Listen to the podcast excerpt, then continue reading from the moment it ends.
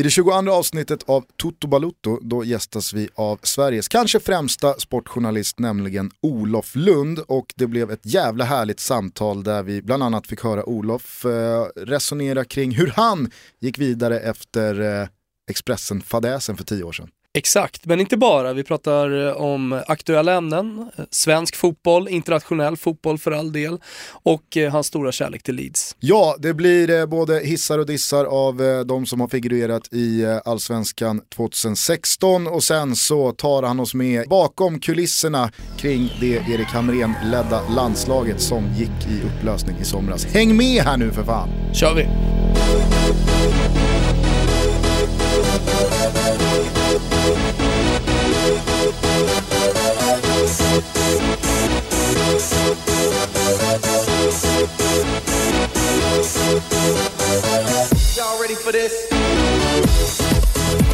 Ni känner igen introt, det är dags för ännu ett avsnitt av Toto Balutto. Jag heter Gusten Dahlin, bredvid mig sitter Thomas Wilbacher. Den första snön har fallit, hur är läget?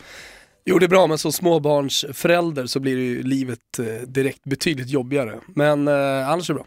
Vi har med oss en gäst idag som brukar eh, hoppa upp på cykeln alldeles oavsett eh, väderlek. Men eh, idag fick den parkeras. Vi säger varmt välkommen till eh, Olof Lund. Ja det svider lite att jag inte cyklar. Eh, lite tamt. Jag cyklade faktiskt inte igår heller som var en jävla ruskdag. Eh, kanske att jag börjar bli äldre och bekväm. Annars är det ju en trend i Stockholm att man ska cykla oavsett vilket väder det är. Man ser mycket dyra, stekheta mountainbikes och sådär på gatorna oavsett väder. Ja, men jag som jag har bott i Stockholm sedan 94 och har cyklat eh, konstant, eh, helt trendbefriat. Det dör ändå på liksom, värst är det ju maj till september. Då vill man ju bara rensa bland alla de här jävla människorna. Eller mest män i min egen ålder som sitter i olika eh, träningsställen och sånt. Det är ju det värsta som finns på Skeppsholmen. Jag, så cyklar inte jag. jag cyklar, du känns mer treväxlad. Nej, jag har faktiskt åtta växlar men jag eh, kör ju aldrig att jag skulle byta om och att jag skulle se det som ett träningspass. Pulsklocka, det, det går fet bort. Ja, Nej, jag måste cyk jag twittrar och snackar i telefon och läser mess och sånt. Så jag, måste, jag kan inte träna samtidigt. Hur många cykeldagar per år eh, ligger du på?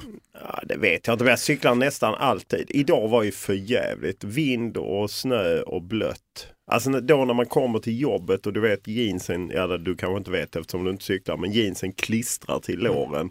Då känner man sig ändå lite sådär att, ja vad fan, jag är liksom 50 år. Men eh, är det för att du inte har körkort? Nej, jag har körkort. Nej, jag, kan, jag har inte tålamod för att köra bil i stan. Jag har faktiskt skrotat min bil också. Eh, för tre år sedan. Jag hyr bara på sommaren. Jag har inte tålamod för eh, att åka bil för att då brinner jag upp i trafiken för att det tar för lång tid. Jag har inte tålamod att ta buss. Och jag orkar inte vänta på tunnelbanan. Jag vill liksom ge mig av direkt. Det är därför jag cyklar. Jag förstår. Eh, varmt välkommen i alla fall till Toto Balutto. Tack så mycket. Vi brukar börja avsnitten när vi har en gäst med oss med en faktaruta och det vet ju du allting om. Du gör ju det själv. Ja. Eh. Den är ju kopierad av, av Lund även om det är lite andra frågor. Ja så är det. Mm. Jag har ju till exempel dissat eh, din fråga, om du eh, träffar Gud, vad vill du att han ska säga till dig? Eh, jag, jag tycker den frågan är direkt svag.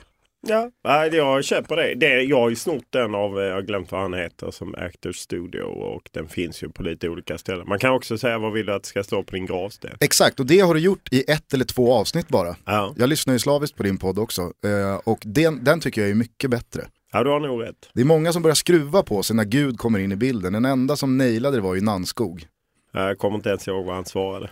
Han kluckade bara, välkommen min son. Okej, okej. Okay, okay. Jag tror inte på Gud själv så det är egentligen en konstig fråga. Ja, men då är vi nog tre här inne. Eller du kanske är... Ja, pappa är ju gick igång någonting här nu när och katolik i... och precis, påven är här men nej då, jag är ateist. Ja. Hur som helst, vi kör igång. Fullständigt namn? Karl Olof Lund. Ålder? 50. Var är hemma för dig? Ja, det är på cykeln skulle jag nästan säga. Men eh, nej, men jag bor ju här i Stockholm. Det är ju hemma numera. Även för jag, jag kände länge att jag ville bli begraven i Lund. Nu vacklar jag lite. På cykeln på väg mot Rish? Nej, det där med Rish. Är, jag är ofta på Rish. Ofta tar en kopp kaffe där och sitter och skriver med. Men det är ju också mer en, en grej som man driver med. Folk tror ju på allvar att man bor på Rish. Men det gör jag inte. Det finns inga sängar. Eller i varje fall har jag aldrig sett några. Vilket eller vilka lag håller du på?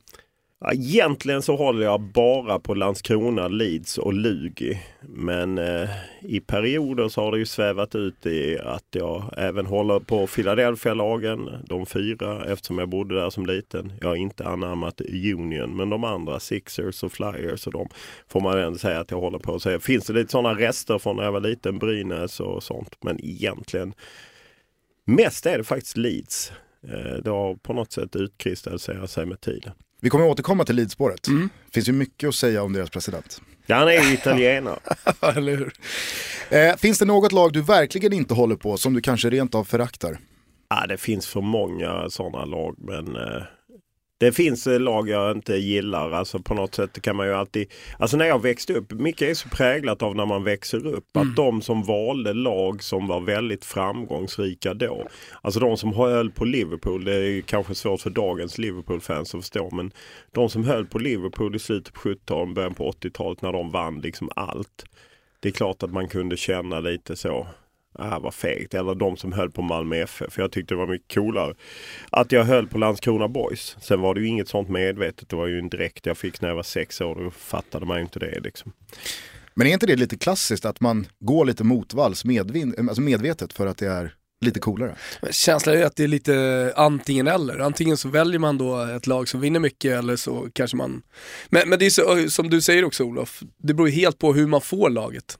Mm, det stärkte, alltså jag förstår vad du menar att man liksom går lite motvalls men jag fick liksom dräkten när jag var sex år och då var jag fast. Då fattade jag inte vare sig medvind eller motvind utan Däremot när jag blev lite äldre och liksom jag var väl en av få i, i grannskapet när eh, Malmö FF spelade Europacupfinal 1979 mot Nottingham Forest så höll jag ju på Nottingham Forest för jag visste att om Nottingham vann så skulle Leeds United få spela i Uefa-cupen för då skulle Nottingham bli kvalificerad för Europacupen påföljande år. Leeds åkte för övrigt ut mot Universitet Craiovia mot Rumänien i första omgången så det var inte så mycket värt. Motvalls, som sagt. Eh, favoritspelare genom alla tider? Ja, jag har två eh, och de står för två olika saker. Dels Peter Lorimer med Leeds med hans enormt hårda skott och sen Joakim Nilsson. En eh, sanslös talang som jag måste nog ändå säga att Bob Houghton lite förstörde. Eh, men, och som nådde aldrig sin fulla potential. Spelade i Malmö FF för landslaget EM, VM 90 och EM 92. Intressen utanför fotboll? Ja, de är rätt begränsade. Jag spelar lite golf på sommaren. Eh, jag har ju barn eh, och eh, om man nu kan kalla det ett intresse, kommer väl de hoppa upp. De lyssnar dock inte på sådana här poddar. Eh, jag har egentligen inte så jävla mycket intresse. Jag läser lite tidningar och böcker. Men i övrigt inte så mycket. Finns det någon person utanför fotbollens värld som du ser upp till extra mycket? Det finns det ju säkert.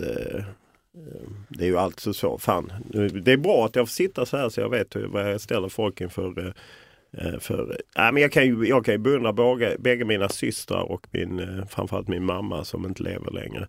Eh, så det var ju inget bra svar på det sättet. Men mina två systrar kan jag känna stor beundran för och sen när det gäller jag tycker alltid det är så svårt att titta på andra stora människor för man vet att eh, de får storheter till personer man har kommit nära så har man lärt sig att även de har sina baksidor och att det blir svårt att se upp till dem. Trenden fortsätter här. Det är ingen hittills av våra gäster som har svarat någon, någon liksom stor känd person. Utan det är många som går till sin, sin nära krets. Ja men det är väl de som har betytt mest för en. De Ja, och sen tror jag, kan det också vara det att man lätt får illusionen att eh, eh nu kanske Barack Obama. Jag menar egentligen den enda personen jag kan känna, nu lever inte längre, men Nelson Mandela när jag var på Robben Island i, i Kapstaden. Det är något bland det starkaste. Att han, att han kunde gå från att ha blivit utsatt för det han blivit utsatt för av den regimen och ändå på något sätt predika någon slags förlåtelse. Det är för mig ofattbart.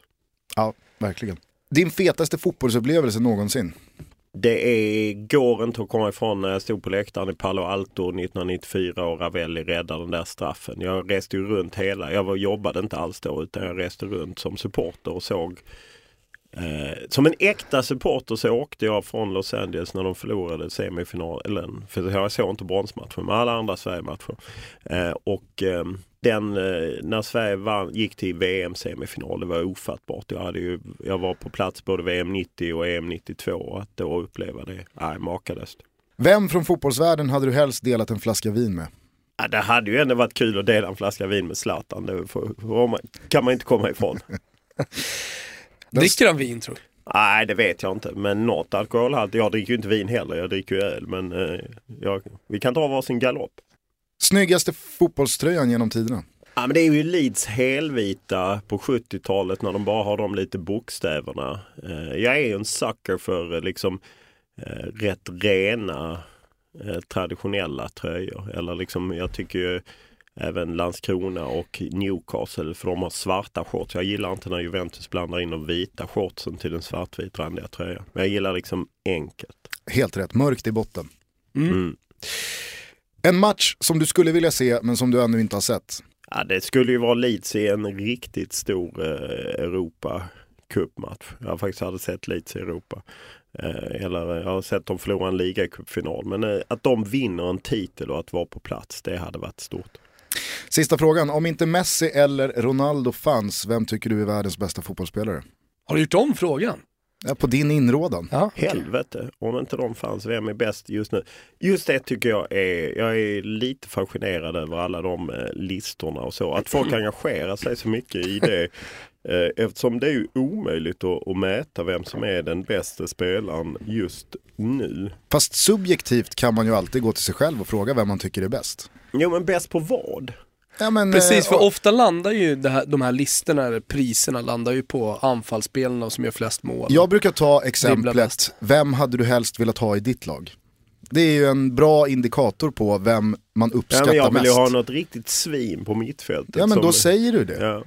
Ah, nej men jag, jag, jag, jag, kan inte liksom säga att den och den är bäst. Jag, jag kan vara fascinerad av många. Jag kan tycka att en sån som Thomas Müller är jävligt underskattad. Nu är han inget svin eh, som jag egentligen. Men jag kan tycka att Thomas Müller, nu har han kanske inte varit så bra. Jag har inte följt Bayern i höst. Men jag kan tycka att han har varit underskattad under många år för att han inte alls är den superstjärnan. Så Thomas Müller är en spelare jag gärna hade haft i mitt lag. Mm. Det känns det som att man känner Olof lite bättre Thomas, eller vad säger du? Jag tycker jag verkligen.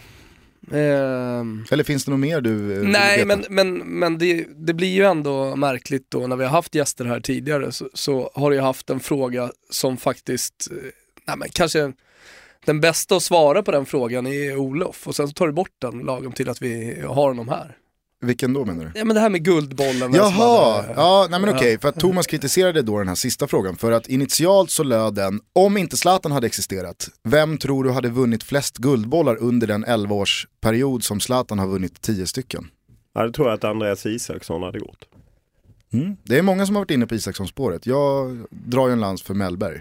Men, eh, ja, men han slutade ändå. Han slutade senare än vad man ja. tror. Han, slutade, han spelade Efter EM 12. ja, jag vet. Ja, det är möjligt att han hade tagit några. Men jag tror Isaksson, han är mer... Eh, ja, kanske varit jämnt skägg. Mellberg, du kan ha en poäng där. Ja, ja, härligt.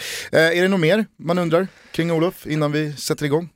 Nej, men mycket handlar om fotbollen eh, och man hör ju det här att eh, det stora intresset eh, är också Olofs jobb och det märker man också när, när så, så, mycket som han arbetar och det kommer vi komma in på mer och det är väl genom fotbollen då vi får lära känna Olof ännu närmare. Mm. Ja, men, igår så pratade du och jag med varandra och där var ju du, du kände ju dig närmre Lund än vad jag gör. Ja, Eller du sa det till ja, mig. Jag är absolut. ju närmare Olof än vad du är. Nej, men på det sättet, alltså jag, nu, nu har du precis vunnit pris, du har skrivit bok. Eh, de senaste fem åren så känns det som att eh, liksom, fotbollsjournalisten, eller journalisten eh, Olof Lund har växt ytterligare och blivit bredare och ännu mer igenkänd runt om i Sverige. Eh, och när, men när jag kollar på dig sådär, vi ena frågan var vilka ser man upp till i branschen och sådär. Det jag, det jag verkligen kan gilla med dig är ju att du, du arbetar hårt. Jag gillar generellt sett personer som, som jobbar hårt, som tar sitt jobb på allvar. Eh, och eh, där, jag ska inte säga att jag kan känna igen mig, men det är i alla fall en strävan för mig och någonting som jag verkligen vill, att jobba hårt. Och sen så att samtidigt göra det och ha en familj och ha ett liv utanför. Eh, det var väl det jag menade lite på, att där tror jag att jag kan känna igen mig i det i alla fall. Att liksom få ihop helheten i livet är, i alla fall för mig i den situationen jag befinner mig i nu med en gravid fru, två små barn, fem och sju år gamla och samtidigt känna hela tiden att jag vill mer, jag vill jobba hårdare, jag vill se fler matcher, jag vill läsa fler böcker, jag vill fördjupa mig ytterligare i de här frågorna och så vidare. Så att, jag vet inte, men, men, men jag tror i alla fall, nu känner inte vi varandra så, men, men att jag, jag kan känna, in, känna igen mig lite i det. Ska jag svara på det? Nej, ja, det var egentligen ingen nej, fråga. Nej, men... nej, men jag, jag tror så här att det, där återigen liksom, det finns alltid ett pris att betala. Ja, det är korrekt att jag jobbar mycket och det gör jag därför att det är kul och därför att jag egentligen framförallt hade föräldrar som jobbade jävligt mycket och då har det på något sätt eh, fortplantat sig. Eh, men det finns ju alltid ett pris att betala. Liksom jag, är ju, jag är ju separerad, sen är ju bara jobbet en del av det. Och jag menar, det är klart att man gör uppoffringar om man åker på mästerskap eller liknande. Eh, så att eh, det här har ju till exempel varit ett sånt år eh, som, som det är mycket när det är mästerskap som du säger. Vi har haft Sverige i EM, vi har haft Sverige i OS dessutom. Eh, det, det, blir ju aldrig riktigt någon paus. Och, när jag kollar tillbaka lite och läser på om din karriär och kollar tillbaka så, så, känns det som att du aldrig riktigt har tagit den pausen heller utan att det har varit hårdkörning hela tiden. Ja, jag hade ett halvårs paus från mellan Expressen och TV4. De som inte kan den storyn kan googla den. Eh, och eh, där hade jag ju, men annars nej, det är klart att jag inte haft så mycket pauser. Men det, jag kom in så sent i branschen. Alltså jag började läsa journalistik när jag var 28. Jag kom ut eh, på Expressens golv när jag var 30 såg mig omkring. De flesta var 20-22 hade mer erfarenhet än vad jag hade för de hade jobbat på lokaltidningar. Så jag bestämde mig liksom för att ja, men jag kan inte jag måste ligga i. Om det, om det ska hända någonting så måste jag ligga i. Eh, och det har jag gjort hela tiden. Och samma när jag liksom kom till TV4 efter, då var jag tvungen att starta om och eh, då var jag också tvungen att ligga i. Och jag kan känna att liksom varför jag har blivit kanske tydligare som du är inne på som journalist de senaste åren. Det hänger ihop med att 2013 så eh, släppte jag Fotbollskanalen. Alltså jag drev ju mm. Fotbollskanalen mm. länge vid sidan av det journalistiska jobbet. I september 2013 så anställde man Tobias Rosvall från Expressen. Och efter det har jag ju liksom bara jobbat journalistiskt. Så att det är ju inte för mig inte jättekonstigt att jag har blivit tydligare som journalist därför att jag har inte samtidigt varit med och drivit en sajt och med allt som följer kring det. Du nämnde den här, eh, eh vad ska man säga, tiden mellan Expressen och eh, Fotbollskanalen. Vill du inte snacka om den? Jo, det... alltså jo, ja, det är mer bara att det, jag tror aldrig jag har gjort en intervju utan, jo absolut. Jag inga, alltså om jag hade intervjuat mig själv så är det klart att jag hade tagit upp det. Alltså Självklart.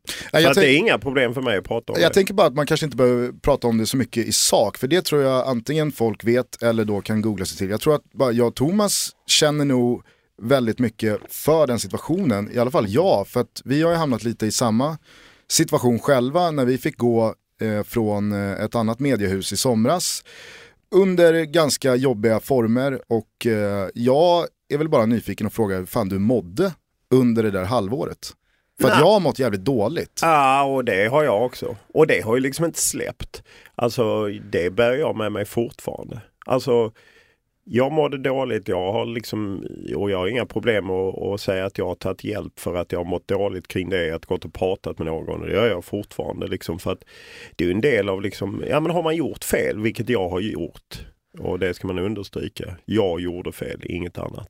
Eh, har man gjort fel, ja då behöver man ju bearbeta det. Eller jag tror att de flesta behöver bearbeta det. De som inte tror att de behöver bearbeta det, de kommer antagligen få en smäll längre fram för att när det kommer upp och, och biter dem. Eller så har man så starka bortträngningsmekanismer att man kan hålla det i schack.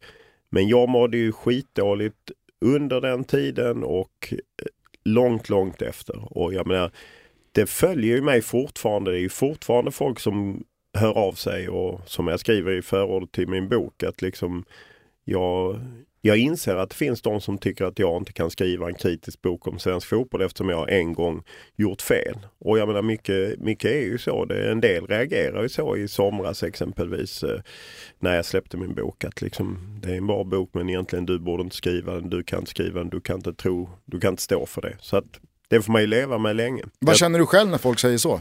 Tycker du att det har runnit tillräckligt mycket vatten under bron och att du har liksom Nej det tycker jag inte. Jag, jag kommer alltid jag, jag förstår den. Den invändningen hade jag. Alltså man kan ju göra inga paralleller i övrigt. Man kan ju göra jämförelser med varför tycker folk det är tveksamt att Rune Hauge jobbade med förbundet? Jo, därför att han gjorde fel en gång i tiden. Han gjorde i och för sig grövre fel än vad jag gjorde. Men han gjorde fel och blev avstängd och liknande. Och sen så gav förbundet honom en chans. Och, ja.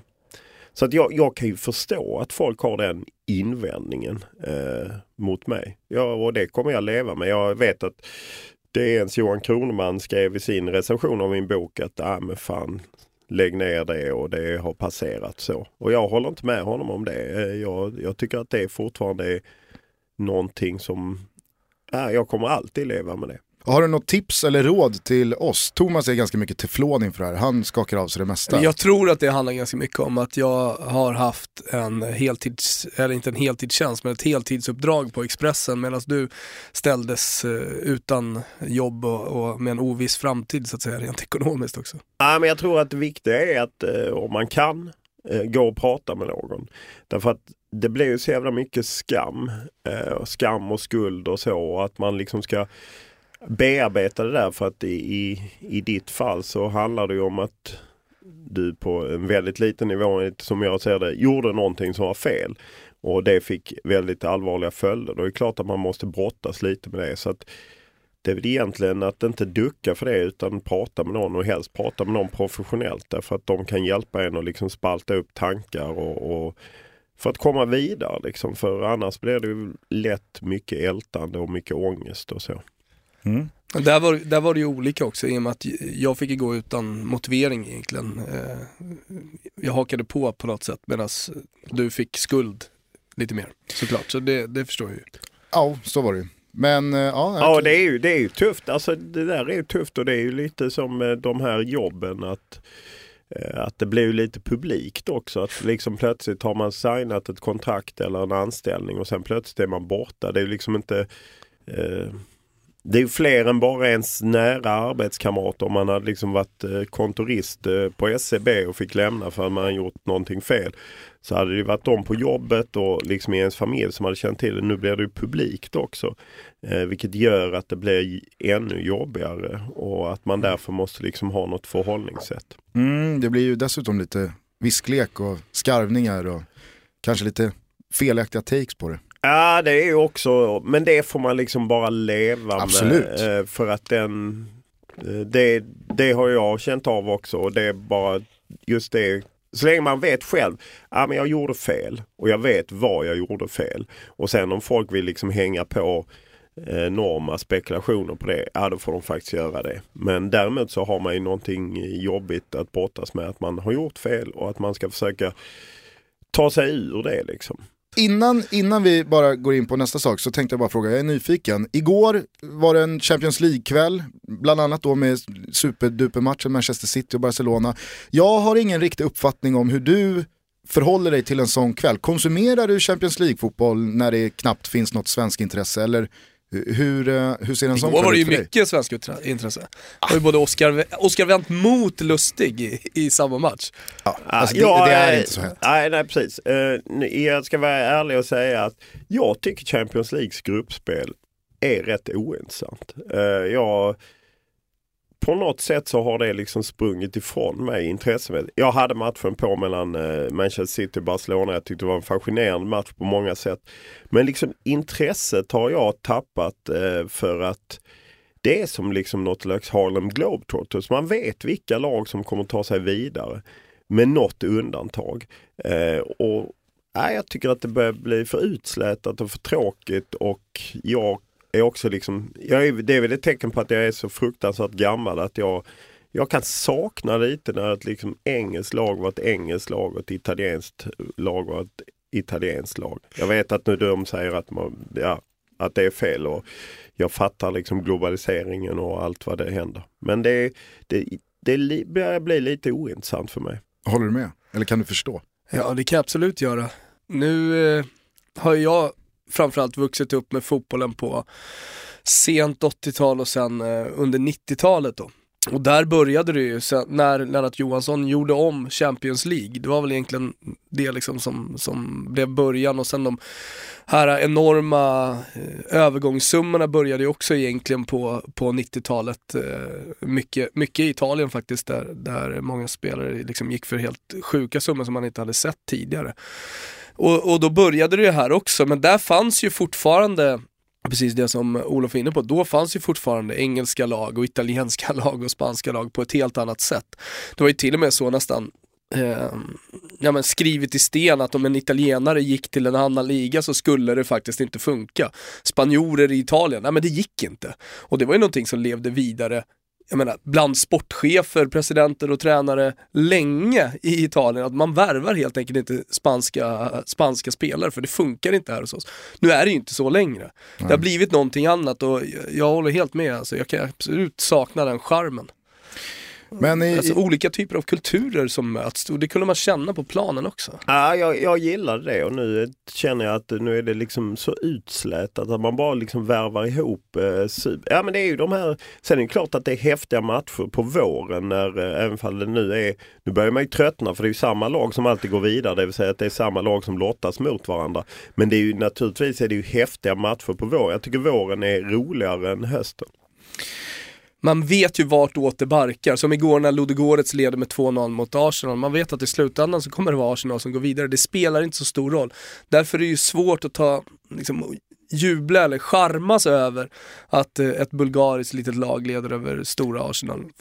För i slutändan när, när de hade blåst av pipan igår, ja men då var det klart att de stora lagen med två omgångar kvar, eh, i stort sett alla, redan är vidare. Ja, och jag undrar liksom, kommer det, för än så länge är det så att publiken och framförallt tv-publiken som indirekt pröjsar detta, än så länge är de tillräckligt intresserade.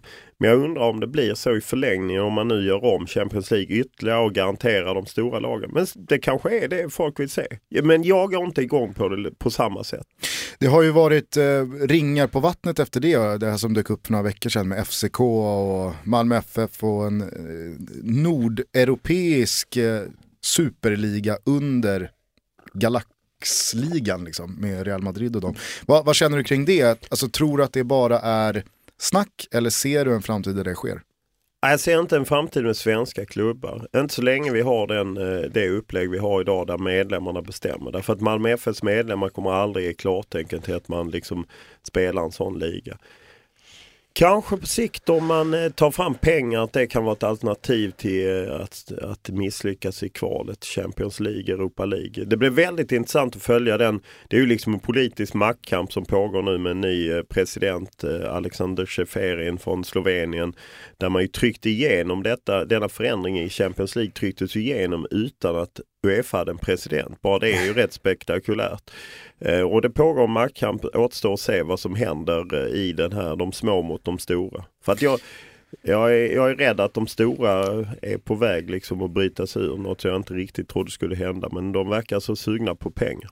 Nu var ju i och för sig eh, Malmö FF eh, inne i gruppspelet två säsonger i rad. Väl där så var man ju aldrig riktigt nära ett avancemang. Nu kan man ju dock se FCK göra det bra. Får vi se hur det går ikväll mot Leicester. Och... Lite mer tur med lotten där. Ja, de har fått en mer tacksam grupp, absolut. Men tror du att FCKs framgångar på Champions League-nivå på något sätt kommer påverka den svenska ställningen gentemot eh, kanske hur man ser på 51%-regeln, kanske hur man ser på framtiden?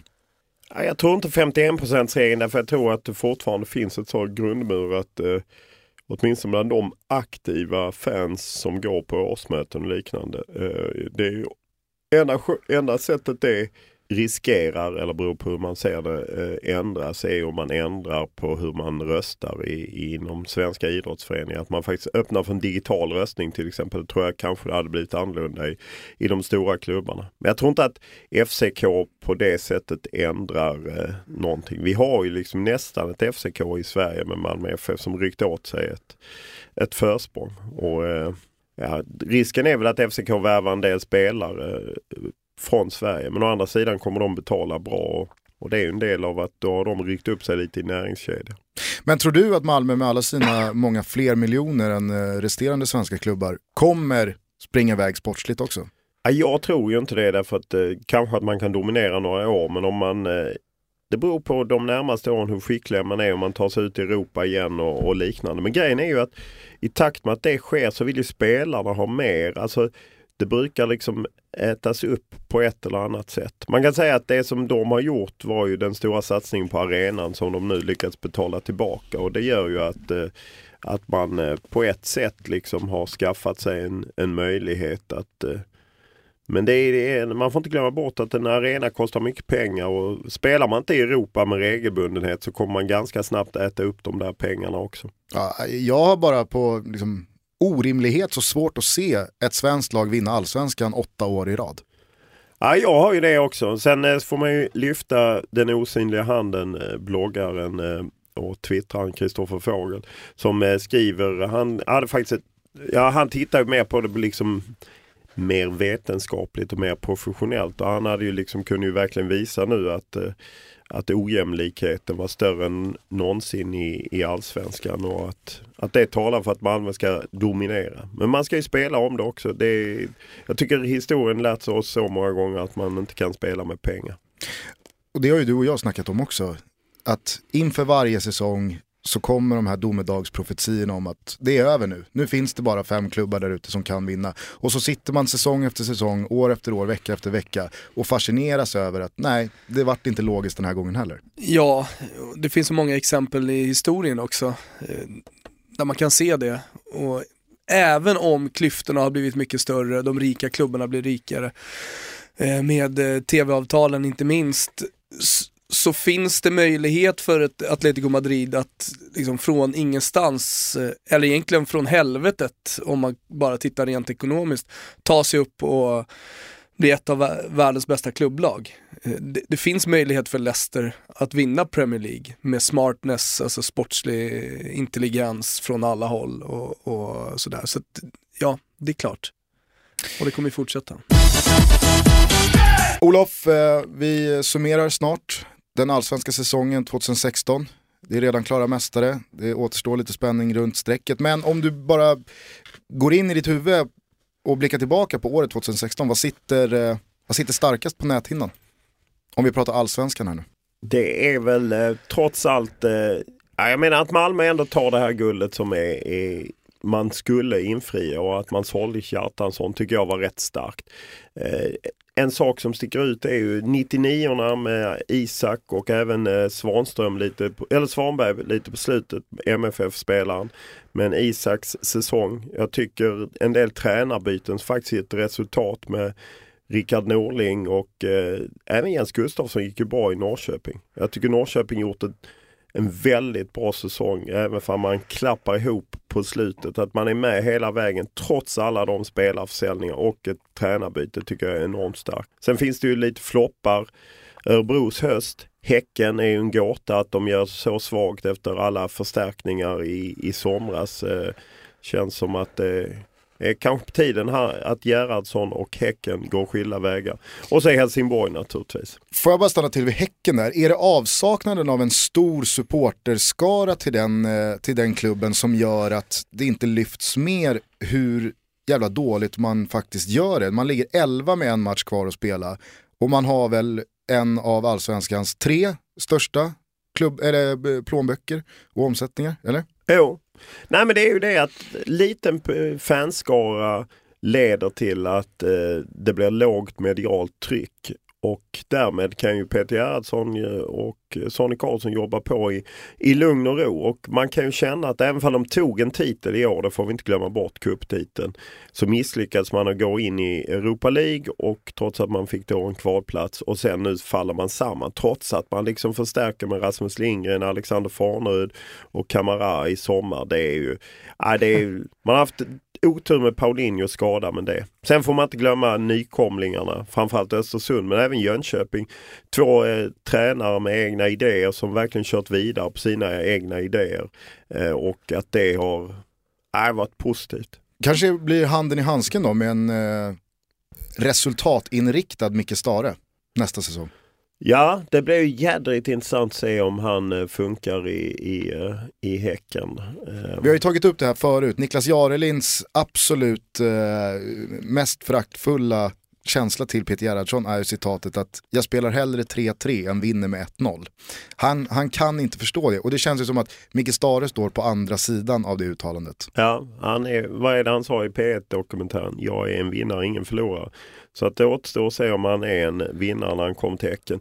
Det kan ju vara så att man liksom, man kan ju säga att han skördade ju vad Rickard Nording hade jobbat upp i, i AIK och vann dubben. Att han på något sätt skulle kunna ta det här ett, i någon slags chockterapi. För att jag kan inte tänka mig två mer olika personer än Peter Gerhardsson och Micke Stare.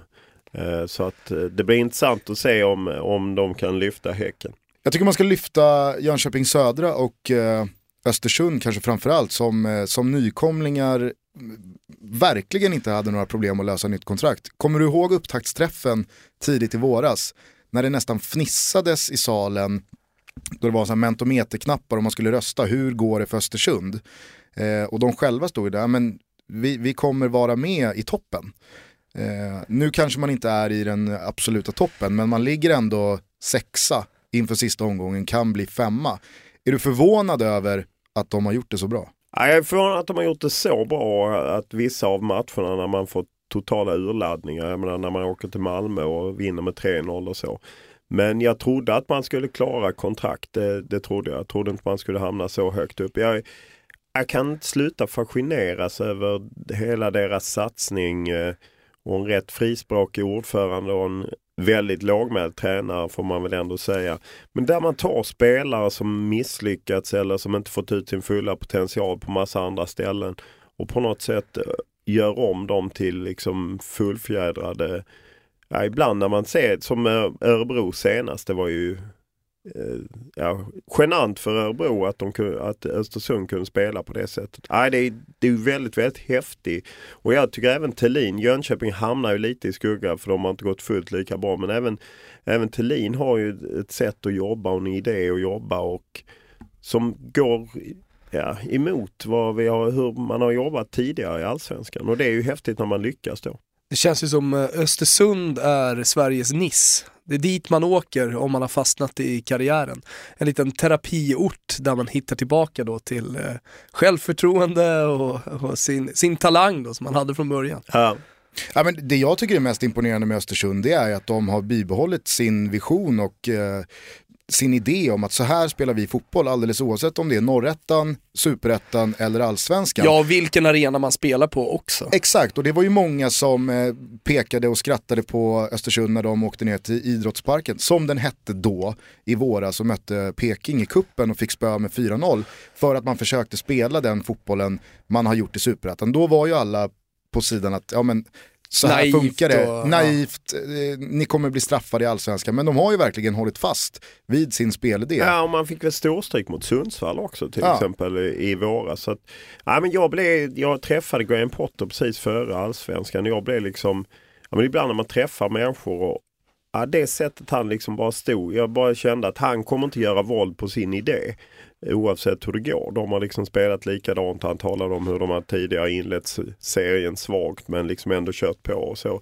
Så att jag var ändå rätt övertygad att man skulle klara sig kvar men inte att man skulle göra det så här bra. Och nu blir det ju en prövningens tid för jag menar många av spelarna är det värt att stanna kvar i Östersund eller lockas man av liksom större klubbar med större budgetar och därmed större löner? Och det får man väl fråga sig kring Potter också. Noah Bachner till exempel har ju uh, utlyst Potter som det perfekta namnet för Djurgården. Tror du att Potter kommer flytta på sig? Nej, det tror jag inte. Uh, dels har han skrivit nytt treårskontrakt och sen jag tror att han har det så bra med den filosofin att i, i Östersund att det liksom utvecklingen fortfarande rör på sig där. Att, att då sätta sig i en Stockholmsklubb med allt vad som följer med där. Det finns mycket positivt men det finns också en del negativt med tryck och liknande. Ja, jag, det lilla jag känner Graham Potter eh, så skulle det förvåna mig om han tog Djurgården. Men om Potter lämnar Östersund, tror du att eh, deras fotbollsidé försvinner med honom? Ja, lite tror jag att den gör det. Eh, därför att den sitter liksom i honom. Alltså det är så konstigt att träffa en engelsman som har spelat i de lägre engelska divisionerna där alla vi som har sett sådana matcher vet vad det handlar om. Och att han kommer till Östersund och står för en helt annan fotboll. Han tröttnar ju på att spela fotboll i engelska lägre divisioner för han, han vill göra mer än rensa. Mm. Vilka bilder har du på näthinnan när du bara sluter ögonen och blickar tillbaka på 2016?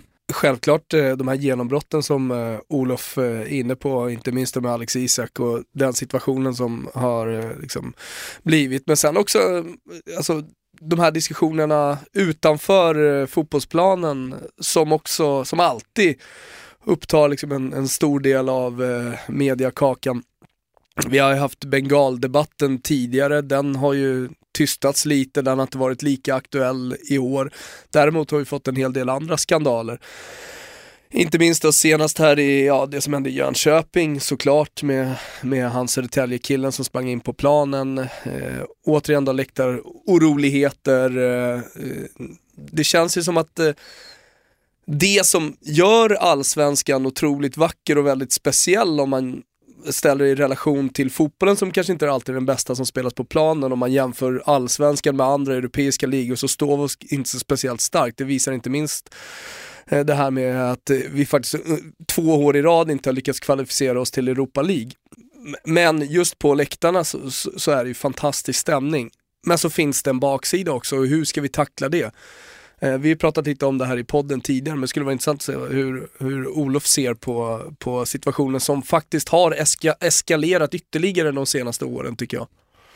Ja och det där är ju ett jävla minfält för det är ju liksom som Israel-Palestina-konflikten. Får man säga att det har eskalerat så får man massa på sig och säga all forskning visar att det, det är säkrare att gå på fotboll i Sverige och, eh, och, och så är det ju. Men jag menar jag håller ju med, det är ju ett hårdare klimat till viss del och framförallt kring vissa av storklubbarna och eh, det är ju deprimerande att se liksom när Djurgården, eh, när fans hoppar in där och, och man kastar bengaler på poliser i närheten. Det är ju inte så att de poliserna har bett om att vara där på den matchen. Utan de är ju där därför att det kan bli oroligt. Eh, och allt från Tobias Sana, knallskottet mot Tobias Sana och Eh, nej, det, det, är ju ett problem kring svensk fotboll och att man eh, har den här typen av händelser.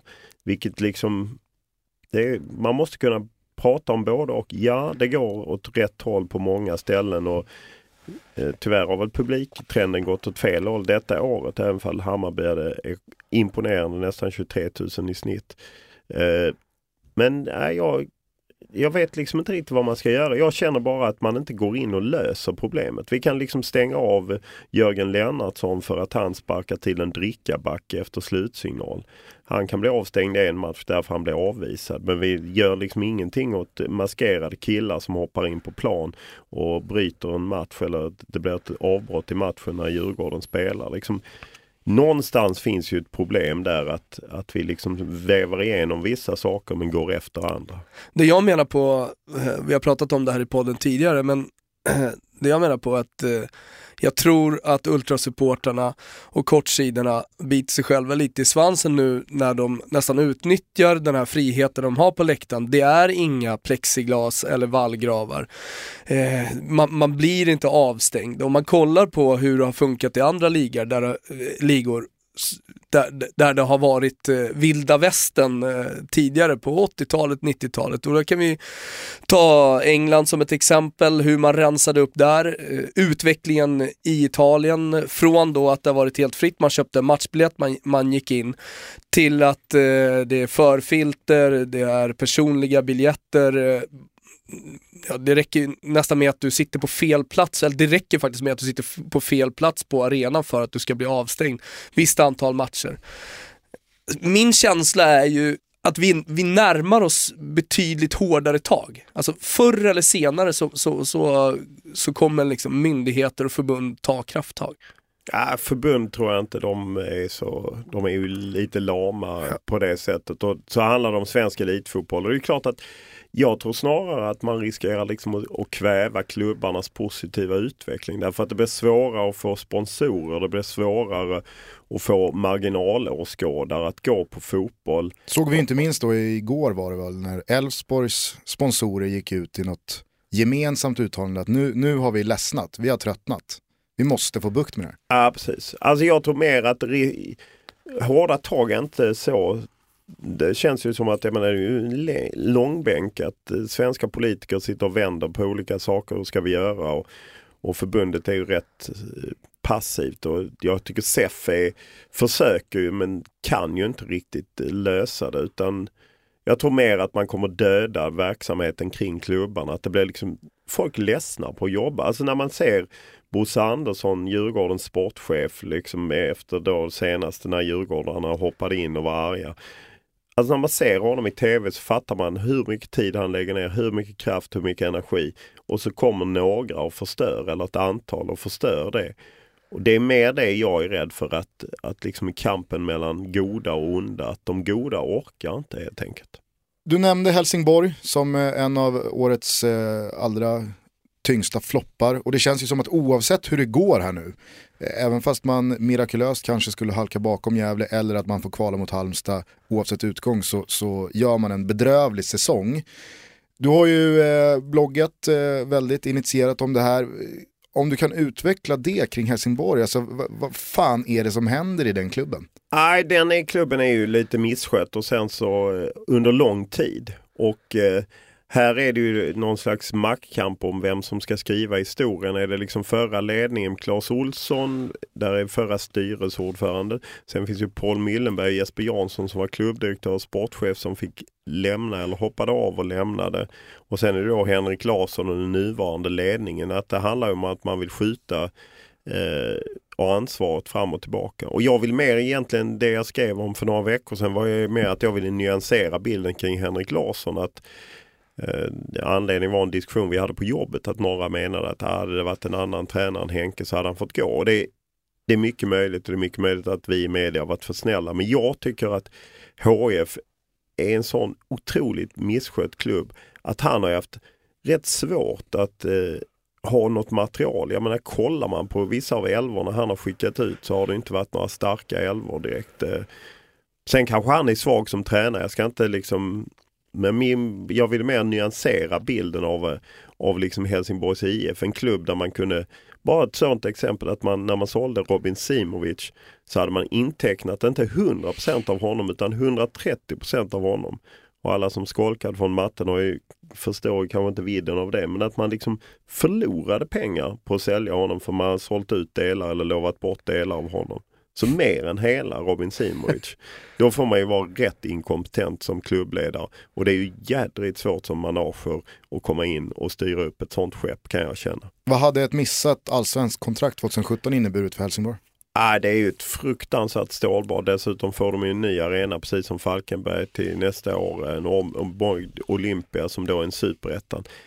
Ett väldigt tufft stålbad. Sen kan man ju komma tillbaka starkt. Det är ju många klubbar som storklubbar, Malmö, Djurgården, AIK som när de liksom varit nere och vänt på något sätt samlat styrkorna och skurit bort. Man blir på något nog eh, mycket tuffare när man rensar. Nu har man kanske inte varit tillräckligt hård när man har skurit bort överflödigt kött.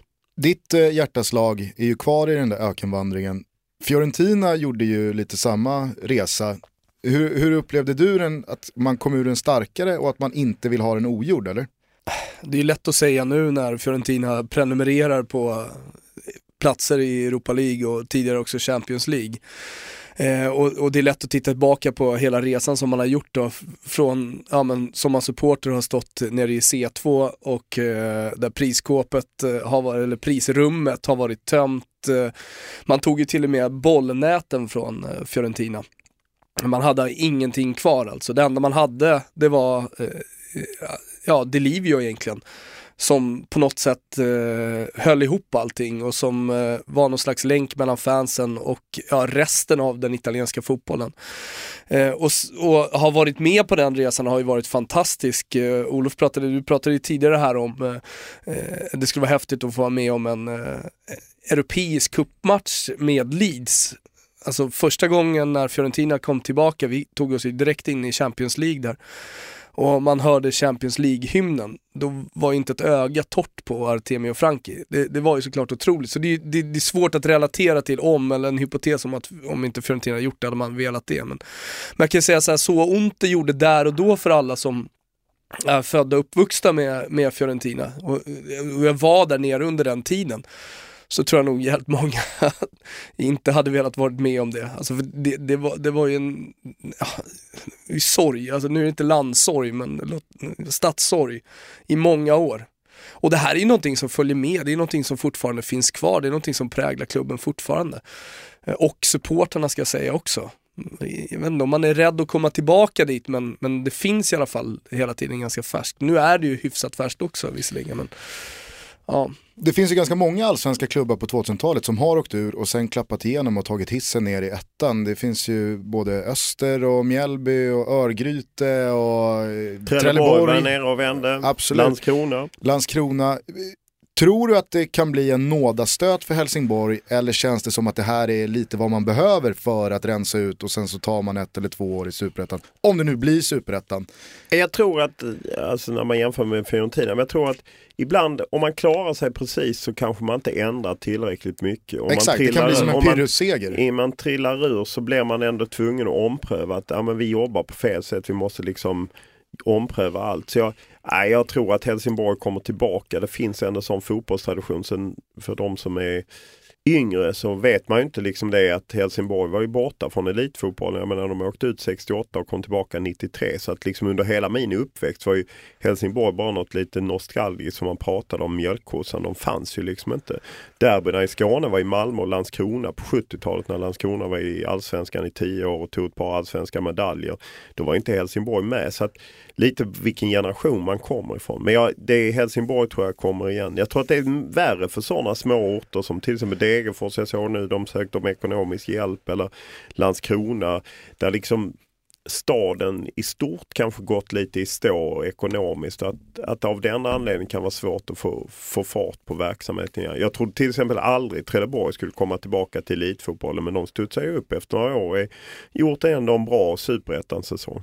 Hetaste potatisen underifrån som har kommit upp är ju AFC United, eh, gamla Athletic, gamla Väsby och ännu längre tillbaka i tiden gamla Café Opera. Eh, oerhört fint lag eh, på slutet av 19, eller 2000 tror jag de bildades. Eh, hur som helst, eh, det är ju en ganska så nationell angelägenhet det här känns som. Många har att säga om AFC, framförallt då deras flytt till Eskilstuna. Hur ser du på AFC och det de gör? Är det här en eh, anomali eller eh, är det här en framtid som man eh, ser ske här nu för första gången? Det är ju möjligt att det pekar ut eh, vägen mot att fler kanske kan försöka det. Men jag tror att det är oerhört svårt att i, i en så konservativ idrottsmiljö som Sverige ändå är att få lite eh, fotfäste kring det. Jag tror inte att det kommer bli särskilt vanligt. Jag tror att det blir något slags vårat Red Bull som fans kanske inte kommer ta sig till. Och Det ska bli ointressant att se hur eh, Eskilstuna tar sig till klubben för att om det börjar krångla, ja men då har de liksom ingen riktig hemvist. Alltså det som Helsingborg eller Landskrona eller Degerfors har, att man kan vända sig till kommunen och det finns liksom traditioner. Det har ju inte den här klubben och därför tror jag att det blir den dagen när den starke mannen tröttnar eh, så tror jag att det kan bli väldigt svårt och då kan det bli ett väldigt snabbt eh, fall för en sån klubb. Eh, sen är det ju liksom en, en fascinerande resa på många sätt och han har ju Ryssholm har ju på ett eller annat sätt liksom rundat 51% regeln och den svenska föreningstraditionen och eh, det är så svårt att säga tycker jag liksom sätta sig att det är så fel och det är så hemskt. Han har ju liksom gjort efter sina förutsättningar och man sätter sig lätt på höga hästar och, och tycker att det är hemskt. Eh, Det kan inte jag göra. Jag kan, jag kan mer fascineras och sen ser jag inte det som något hot. Därför att jag, jag tror inte att det kommer ta, eh, ta fäste i Sverige. Vad tror du? Jag eh, håller med, alltså, kloka ord såklart. Däremot så ser jag, precis som du säger, alltså, det, det här fallet om det skulle gå trögt i, i allsvenskan, man skulle åka ur och det inte riktigt går sportsligt. eh, Mycket hänger ju på, som du säger, starke mannen här också, mycket hänger ju på att Ryssholm fortsätter att liksom driva den här klubben vidare för att den är, den är Mr Ryssholm till 100%. Sen eh, ska jag också säga så här, för jag kan tänka mig att folk eh, kanske påpekar det, men, men de har ju också en ungdomsakademi som har blivit där, där man har jobbat lite på ett annat sätt kanske också då än, än andra klubbar, men som har blivit väldigt framgångsrika på senaste åren. Och börjat konkurrera med de, med de stora klubbarna. Ja det har de ju och det är, det är ju naturligtvis en bas men då är det svåra att den ligger här och om man då ska flytta eller alltså så. Det är en del utmaningar som man står inför. Jag tror att man som sponsorer också, alltså det är svårt kanske att få in pengar på för att det inte riktigt finns den förankringen. Förändringens vindar blåser eh, i den svenska klubbfotbollen eh, och eh, har gjort så väldigt mycket i svenska landslaget under 2016. Du som jobbar kanske närmst av alla landslaget från journalisthåll. Finns det någon metafor eller liknelse på landslaget pre midsommarafton och landslaget post midsommarafton? Jag är dålig på metafor. Jag kan bara säga att Försök. Nej men det är 180 graders skillnad. Det är verkligen en enorm skillnad och det beror ju både på att förbundskaptenen bytts, att lagkaptenen slutat och alltså om jag då talar ur ett medialt perspektiv. Eh, när man bevakar landslaget så är det en enorm skillnad. Det, det går liksom inte att jämföra. Det är som natt och dag. Man har ju bland annat sett då eh, kopp kaffe med eh, Janne Andersson Eh, numera, nu är inte det en unikt eh, i fotbollsvärlden, ni reser med samma flygplan för att eh, det rent, ja men det funkar ju bra rent praktiskt. Det är många landslag som, som gör så, som reser med presskåren så att säga. Eh, kan, kan, man, kan man säga något mer? Så kan, kan du beskriva det ytterligare, förutom sådana konkreta saker? Ja, men det, känslan är ju att förbundet vill ha en annan eh, bild eller en annan tillgång till landslaget för att man förstår att efter Zlatan Ibrahimovic eh, så kommer det bli svårt att generera samma mediala intresse och då vill man liksom jobba åt det hållet. Och Jag tror att för Janne Andersson finns inga problem med det och då handlar det om spelarna. Och än så länge är spelarna lite trevande men liksom köper väl det. Att, vad jag förstår så var väl en del av spelarna lite tveksamma till att vi flög med när vi flög fram och tillbaka till Luxemburg och eh, nu nästa resa som är Frankrike, Marbella, Frankrike, Budapest, vilket egentligen som man tycker hade varit perfekt att flyga med eftersom det är lite knivig resa att planera. Nu är, fanns det inte något erbjudande att flyga med så det kanske var en engångsföreteelse. Det vet man inte. Men eh, det, är, det är liksom en känsla av öppenhet och liksom som inte fanns egentligen aldrig riktigt under Hamrén. Även fall Hamrén kom ifrån det där sista misslyckade kvalet med Lagerbäck. Då var det oerhört fientligt på något sätt. Mycket för att det gick så dåligt. Och alla vill väl ha någonting annat. Och jag, som jag skriver i min bok så ångrar jag ju lite att jag inte... Jag menar redan på första träningsmatchen blev han förbannad på mig. Och, alltså för en helt oskyldig grej. Så att Hamrén hade taggarna utåt redan från början och jag kan i efterhand ångra att jag inte skildrade det redan då. Jag skulle inte göra samma misstag igen att inte skildra det. Men om du landar i någonting då kring den här första tiden med Jan Andersson och det nya landslaget. Är det mer strategiskt och taktiskt från landslaget eller känns det mer genuint? Eh, både och. Det är strategiskt taktiskt utifrån förbundets sätt att jobba.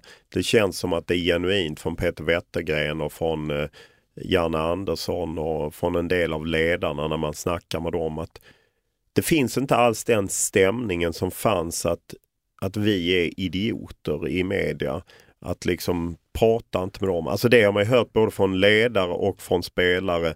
Att liksom, ah, men jag kan inte prata riktigt med er för att det blir fel. Jag får liksom skit sen när jag kommer in i gruppen. Alltså Den stämningen fanns ju och fanns väldigt länge och var väldigt cementerad den finns inte längre. Du har liksom inga problem att prata med om Tom Parley där. Du tar en kopp kaffe med honom och snackar skit med honom. Alltså, det fanns inte under eh, Hamrens tid riktigt. Det var Reine Almqvist man kunde snacka med som inte verkade bry sig.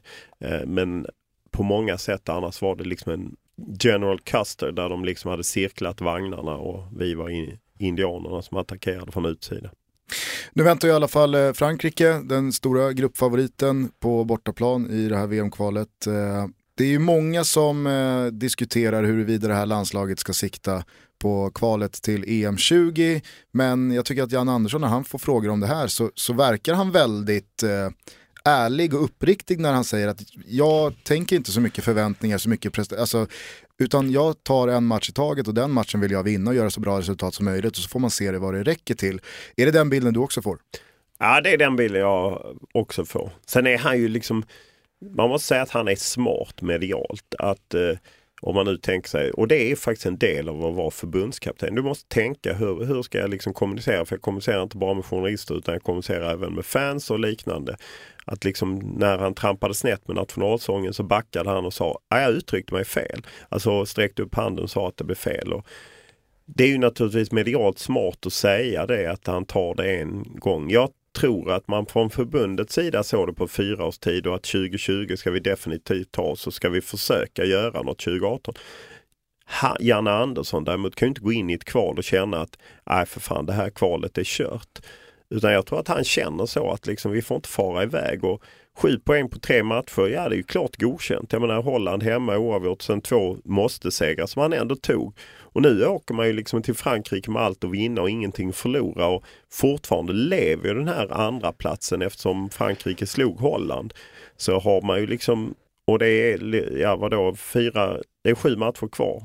Det är klart att han vill nog inte fara iväg och på något sätt spinna att jag tittar till Ryssland men in, innerst inne måste han ju tänka att fan vi kan ta den här andra platsen. Ja nej men bara, bara jag skulle vilja avsluta eh, Hamren-tiden där bara med hur, stämningen i gruppen som du såg det med eh, Zlatan som en liksom, tydlig ledare i, i, gruppen. Man har hört det sippra ut från Kim Källströms eh, sommarprat bland annat. Att det, det, var en person som styrde och ställde väldigt mycket och så du som var nära, kunde man, kunde man verkligen känna av det också? ja, det kunde man känna. Det kunde man känna. Och det är ju lite som Kim och Albin, när de pratar om det så kan ju de vara, Albin Ekdal då, kan ju de vara öppna och ärliga om att eh, ja men Zlatan satte en hög ribba för allt vad som gällde. Eh, men han gjorde det för lagets skull. Så klär man på något sätt in det i det att man gjorde det för lagets skull. Men det är, det är ju en märkbar skillnad kring hur det är i laget. Och naturligtvis ställer Zlatan höga krav på sig själv men också på omgivningen och, och alla följer med. Och är egentligen den han har ju spelat sig till den statusen. Det är ju inte på något annat sätt. Det är för att han är en av världens bästa fotbollsspelare som han har fått den statusen. Och, men det präglade landslaget och eh, inte bara på ett positivt Nej. sätt. Eh, så är det. Det kommer man inte ifrån. Liksom, och det tror jag kommer liksom kanske sippra ut mer och mer med tiden. Men eh, det präglade landslaget och i Erik Hamrens fall så handlar det om att jag ska liksom gå med min superstjärna då kommer jag automatiskt liksom alienera mig lite med några av spelarna. Eller ska jag göra, gå med gruppen och då valde han Zlatan och, jag, och det är ju ett svårt val för en förbundskapten. Jag tror att de flesta förbundskaptener hade nog gjort som, som Hamrén gjorde men då blir det också så att det blir vissa slitningar därför att Zlatan hade med all rätt tycker många. Han hade en status och han utnyttjade sin status i landslaget. Tror du Zlatan eh, präglade och påverkade trupputtagningar och startelvor? Kanske inte trupputtagningar men definitivt startelvor för att man ville. Å andra sidan är väl det logiskt att man vill spela med spelare som han vill spela med för att få ut max av honom. Har man väl valt den vägen att, jag menar det lyfter Erik Hamrén förutom att han tycker att han eh, medvetande gjorde kosten i svensk fotboll. Eh, så tyckte han ju att han eh, lyfte Zlatan eh, och det har han ju rätt i. Han valde Zlatan så det är klart att, att man letade efter spelare som Zlatan ville spela med. Mm. Du har ju en egen podd som sagt, eh, det känner väl alla våra lyssnare till, men där, där du intervjuar olika personer.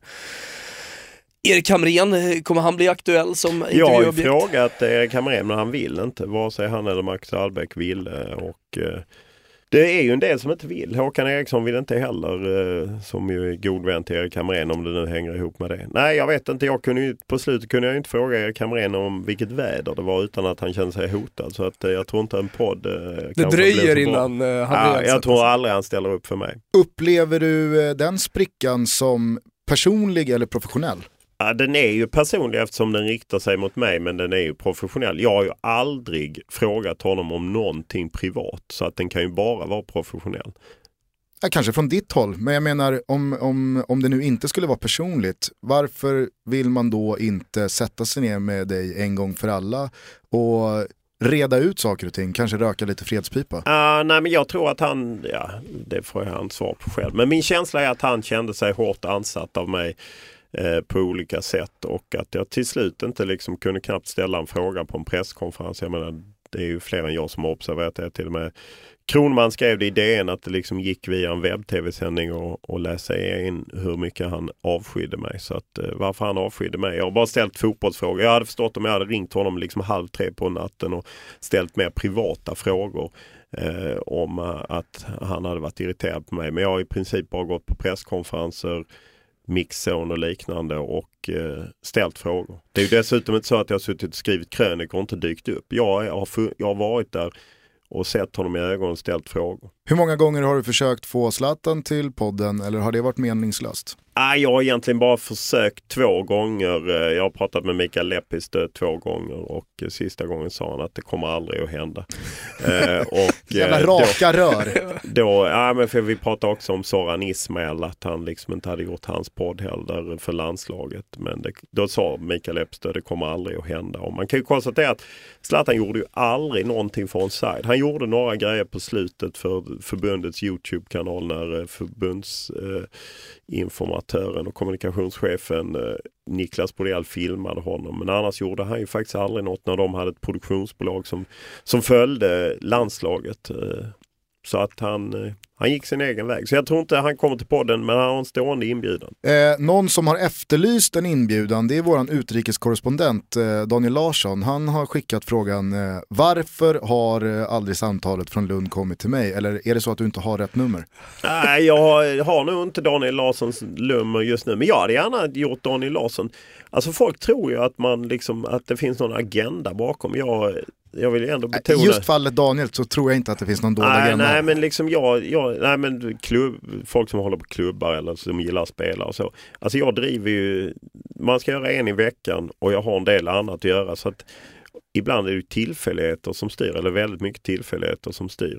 Eh, så att eh, lämna ni gärna ut mitt nummer till Daniel Larsson. Daniel Larsson. Jag skulle gärna höra om Daniel Larssons utlandskarriär. Jag hade gärna gjort en podd med Daniel Larsson. Så att det handlar mer om eh, tillgängligheten. Eh. Det är lite svårt att få tag på honom ibland nu för tiden eftersom han befinner sig i östra Turkiet och där ja, släcker de ju ner telenät och sånt. Ja, men jag tänker att han kanske ska hem till jul. Då kan jag, tar jag gärna tåget till Göteborg och träffar honom och ni är hemma där och hälsar. Jag har gjort hans brorsa Mm.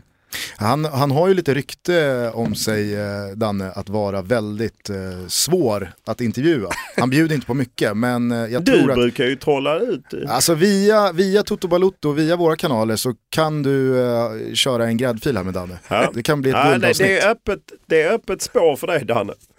Eh, två frågor eh, kring podden bara som jag tycker är fantastisk. Jag har lyssnat på varenda avsnitt. Eh, men jag vill veta vilka vilket eller vilka avsnitt du själv är mest nöjd med?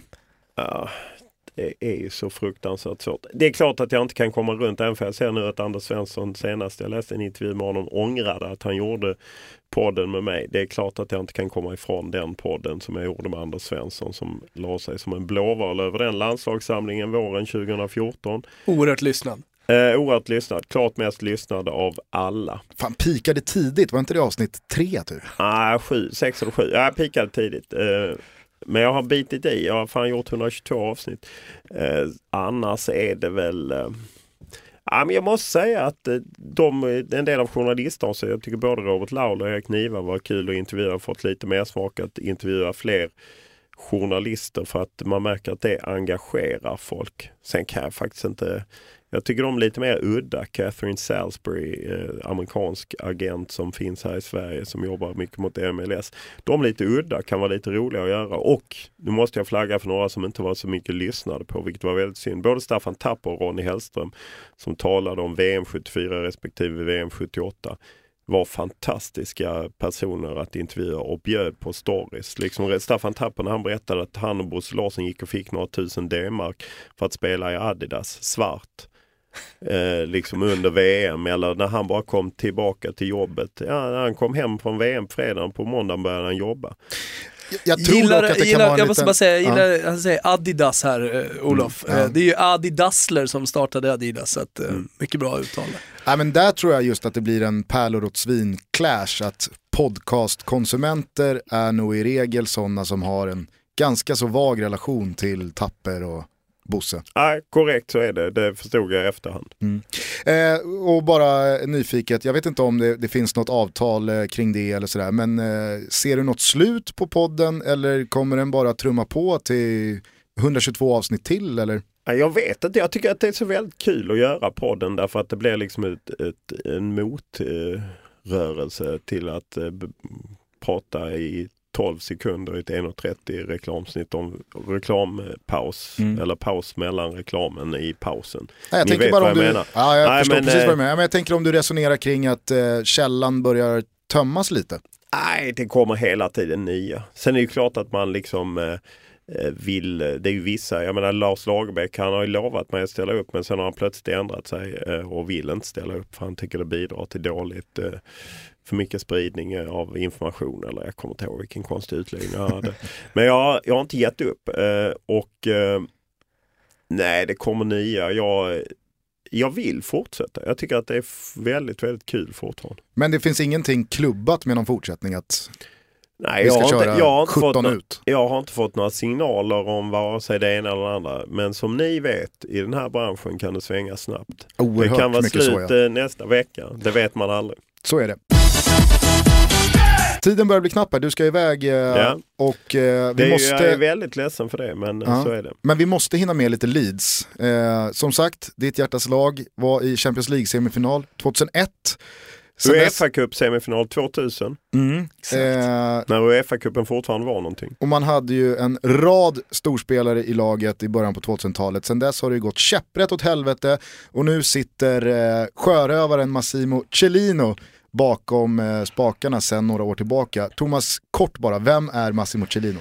Om vi bara kollar ur ett fotbollsperspektiv så, så var han ju mannen som tog tillbaka Cagliari till högsta ligan och eh, ja, men behöll dem många år även om det vart några resor ner till CDB igen. Men, så skicklig fotbollspresident men också självklart, eh, man, man får inte glömma bort eh, allting kring Massimo Cellino.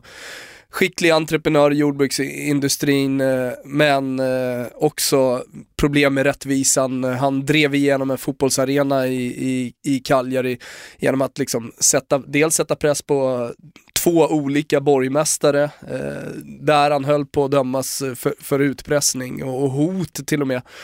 Han satt ju i eh, husarrest faktiskt på en agriturismo 20 km utanför Cagliari länge. Eh, där han sa att det var bättre, det var, det var bättre på häktet än vad det var där ute. Nej, men så att, och sen så är det ju en, en president som har blivit känd för att sparka mycket tränare.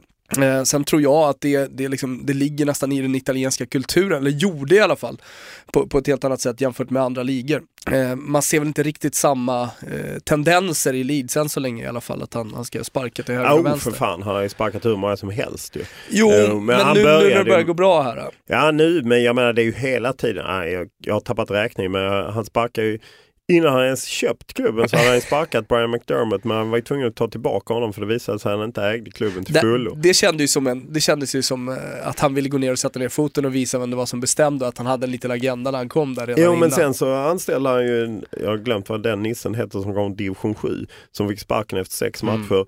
Sen lät han eh, akademitränaren köra tre matcher, så tog han in en sloven som fick sparken efter sex matcher.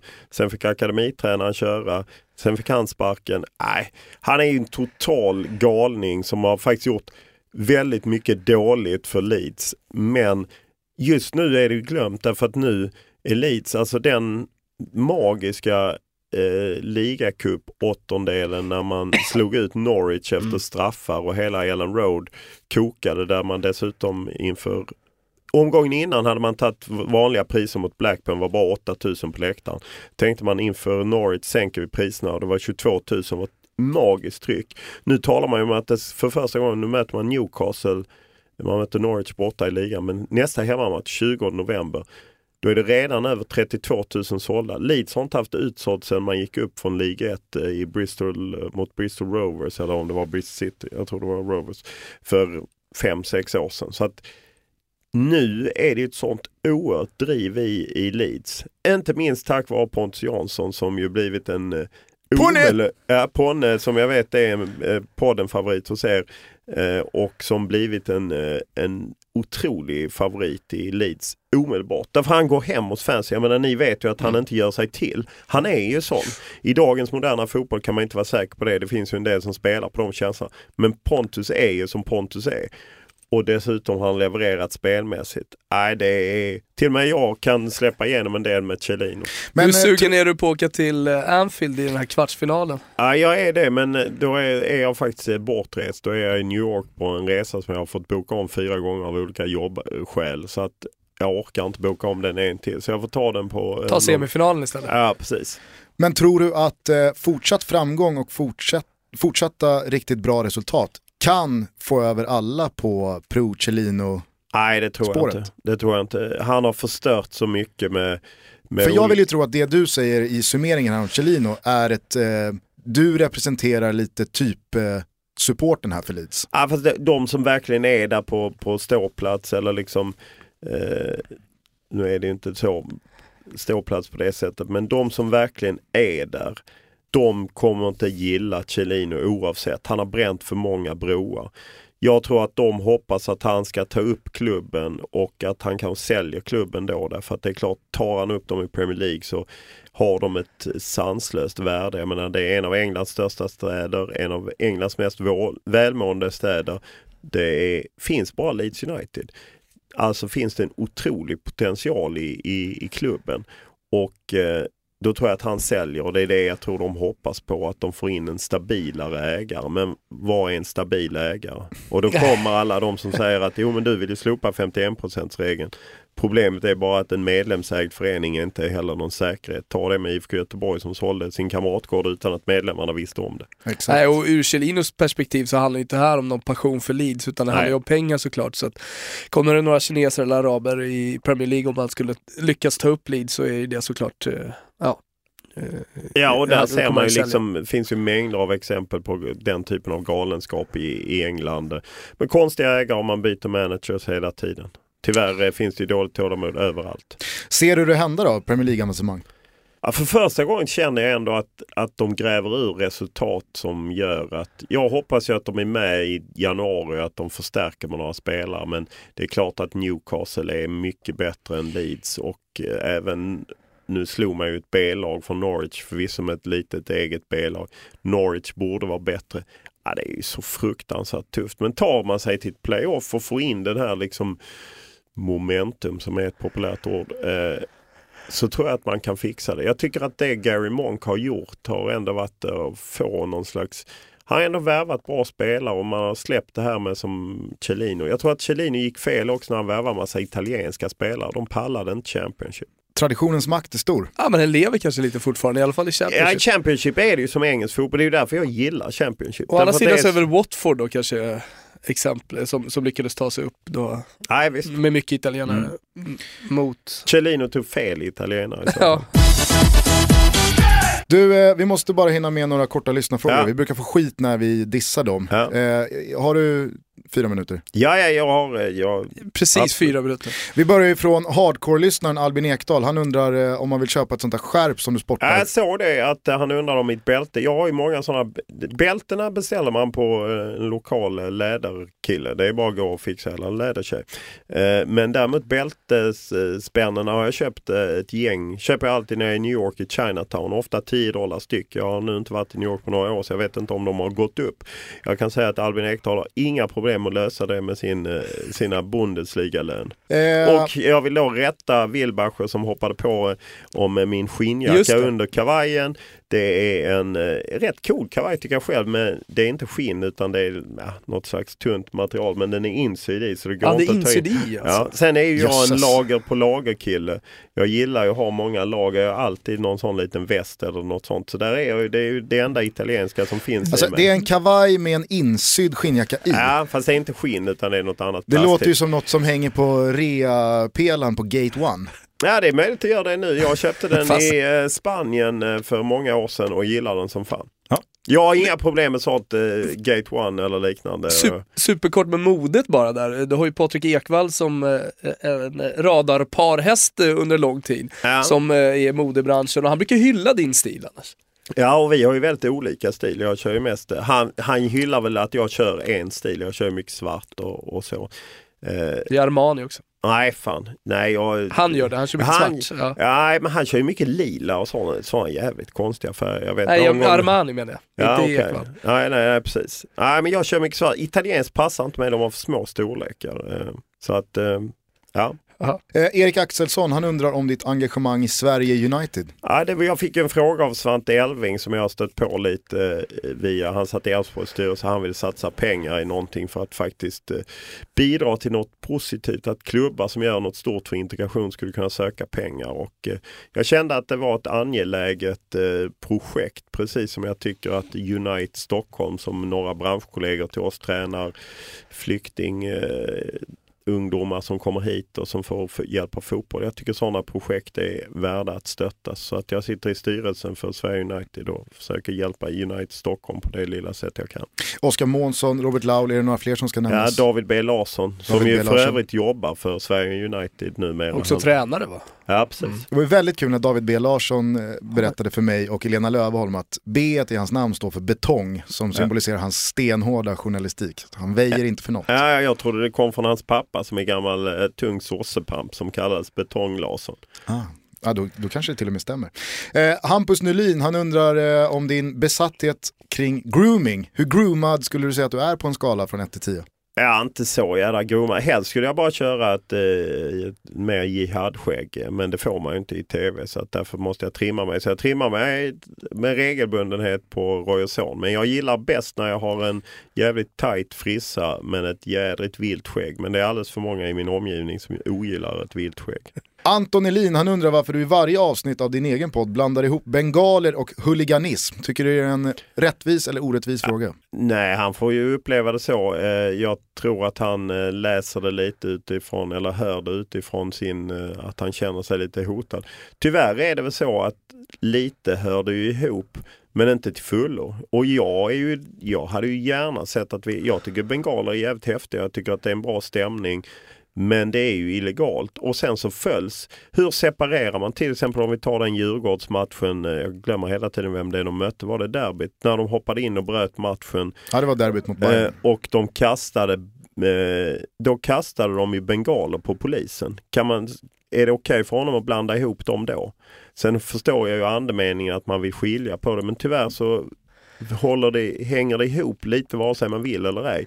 Men det betyder inte att alla som bränner bengaler är huliganer, däremot begår de lagbrott.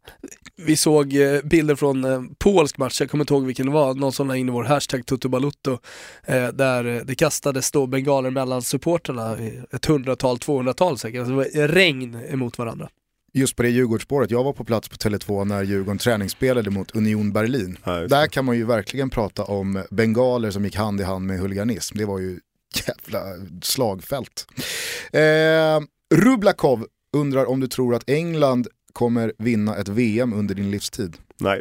Bra svar, kort, koncist. Patrik Tengeland, han eh, undrar hur det går till när man avslöjar en övergång, om vi nu ska göra om frågan då, kanske en stor nyhet. Har du bra läckor eller bra källor eller handlar det mer om eget pusslande och eget grävande? Ja, det är väl en kombination. Emellanåt kan det ju vara eh, att man jobbar ihop med någon kollega och ganska sällan får man hela storyn av någon. Det, är, det har ju naturligtvis hänt under de år jag har jobbat att jag har fått en story från start till mål av en person. Men ganska ofta får man en pusselbit av någon och sen så behöver man få den bekräftad av ett par olika personer. Så att det är en kombination av, eh, av pusslande och, och liksom källor att man Vissa vill ju inte ge en information men de kan när man sitter på information då kan de säga att oh, men jag sitter på det här och det här och då kan de säga att oh, det stämmer. Så att mer det är att man pusslar och jobbar med flera olika källor än att man eh, eh, får den uh, rakt upp och ner av en källa. Hur ofta får du eh, bara tips på grejer som du då själv värderar? Är det här någonting värt att följa upp eller inte? Uh, det varierar men något eller några tips i veckan tror jag säkert att det är. Och en del känner man ju ibland att folk är ute för att nästan lura en. Och ibland, eller skoja, lura, skoja med en. Eh, och ibland är det ju liksom seriösa att de verkligen vill eh, ha fram någonting. Men som i alla nyhetstips så vet man ju att någon berättar ju det för att de själva har ett syfte. Mm. Jag har ett smaskigt tipsen. Får ja. se om du vill göra någonting med ja. det. Thomas, vi måste avsluta. Ja, måste avsluta. Eh, vill, vill du avsluta med någonting? Ja, men jag, jag skulle bara vilja veta, och det tror jag många lyssnare också vill, Va- vad, vad händer i framtiden? Du har precis skrivit en bok som sagt, du jobbar mycket, eh, kommer energin vara lika eh, hög om fem år? Och funderar du över någonting specifikt som du vill göra inom journalistiken? Skriva ytterligare en bok eh, och så vidare. Läs för fan innan du svarar vad jag pratar om när jag pratar om fotboll. Jag läste den i somras, kanonbok. Eh, jag tycker alla ska läsa den som är intresserade av svensk fotboll. Tredje upplaga också, precis. ja tryckt. precis. Jag går iväg i nästa vecka. Finns annars som ljudbok också. Eh, alltså jag vill ju gärna skriva en, en, eh, en bok till men jag kan inte säga att jag har något direkt ämne eh, vad jag ska skriva. Det vet jag inte riktigt om. Om energin kommer vara densamma det är ju omöjligt att svara på. Eh, jag känner liksom eh, att boken blev något slags eh, ja, crescendo är väl fel ord men eh, någon slags kulmen blev det ju ändå och sen eh, eh, Ja, jag vet inte riktigt. Jag jobbar ju som sagt mycket för att jag tycker att det är kul eh, men eh, man vet ju inte vad som händer. Det är ju liksom en konstig bransch eh, där är ju läsare, tittare flyr till andra sätt och inte är vana att betala på samma sätt. Och man kan tycka till som med min podd eh, att den borde ju snurra. För jag menar jag har rätt mycket lyssnare och så men att det är ändå rätt svårt att få den ekonomiskt snurra. För jag vill egentligen, jag vill ju inte sitta och prata eh, ja, reklam inne i podden och det är vad reklamköparna vill ha. Och, ja, det blir liksom svårt på det sättet att, att det är svårt för journalistiken att bära. Jag skriver numera krönikor i Dagens Industri varannan fredag. Och de vill ju låsa in dem, vilket jag förstår för de måste ju ha betalt. Jag ska få betalt och de måste få betalt. Men folk blir liksom sura för att det är inlåst. Så att vi har ju liksom skapat ett klimat som gör att journalistiken på det sättet har det tufft. Eh, och, eh, men jag ser liksom inget slut än idag. Men eh, jag är samtidigt, eh, där är jag lite som Janne Andersson. Jag lever för eh, dagen. Känns som att du och jag har lite lägre ribba för vad man är beredd att göra i podden. ja, ja. Cashen ska kom in. bara. Ja, men, och det, jag kan förstå det men jag liksom känner att jag vill inte, jag, jag hade kunnat ta vilket utländskt spelbolag som helst och prata om det så hade jag ju fått betalt. Men jag känner att jag vill inte göra det.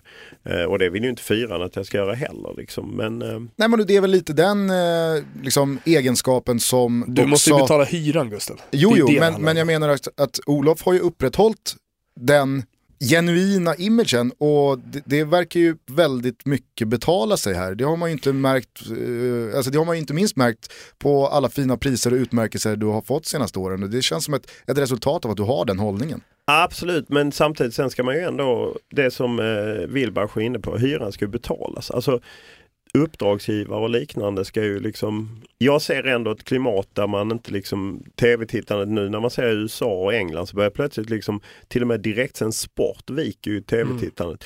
Ja, då börjar jag ju tänka liksom, vad fan händer med TV4 och More och eh, ja, jag är lite oroligt lagd så att jag eh, jag är förberedd på, därför gäller det att vara på tå. Nu ringer min taxi ska jag bara säga till dem att jag är på väg. Ha, hallå, jag kommer ner. Bra, nej. Stabilt samtal. Ja. Eh, Ja, nej men man, man måste lugna styrkorna. Jag är hemskt ledsen att det blev Du har ett en, viktigt lite- eh, lunchmöte nu, eller Ja, precis. Vill du säga något om det? Eh, nej, det tar vi. det mörkar vi. vi bockar och bugar i alla fall för att du kom hit och var med i Toto Balutto. Ja, och det är jag som tackar och jag återigen ber om ursäkt för att jag var försenad. Det var väldigt dåligt. Ingen Men- som helst men fara. Vä- jag skyller på vädret. Mm. Vi får väl eh, kvitta det mot att du kommer tillbaks eh, någon gång eh, nästa år. Absolut, det gör jag utan problem. Jag ombad dig igår eh, ta ut en låt som vi ska avsluta varje avsnitt med, eller inte varje avsnitt med, men vi avslutar varje avsnitt med en låt och eh, till det här avsnittet så ombads du gå ut på en låt. Motivera här nu. Ja, jag är ju uppfödd i Lund på 70-talet då och eh, har en jädra stark fäbless för eh, progmusik, politiskt laddad musik. Det är också därför jag gillar Sjöwall Wahlöö-deckarna för de smög in mycket politik i dem.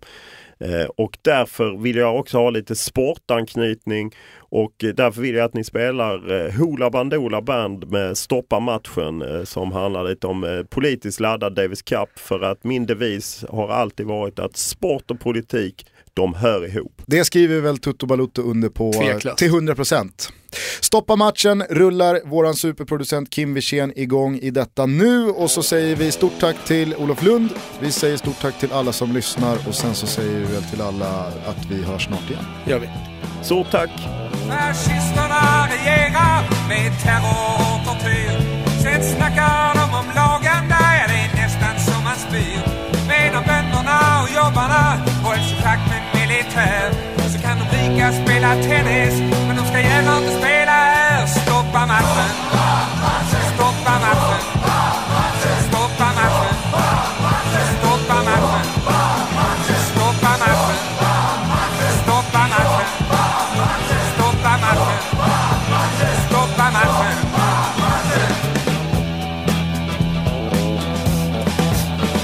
På Berlin-olympiaden 1936 fick Hitler som mycket om att han nästan blev perplex.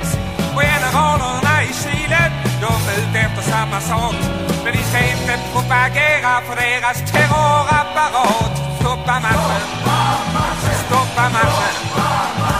Man kan väl inte spela tennis med dem där?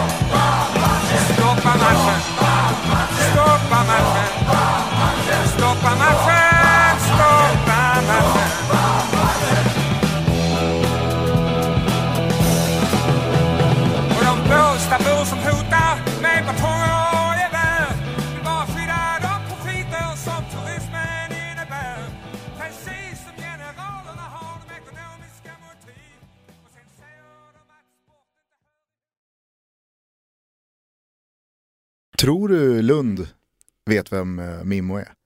Faktiskt inte. Det är ju, det är ju helt, helt rätt. Ja, nej men alltså så här, Jag önskar att Crescito inte fanns på min radar heller.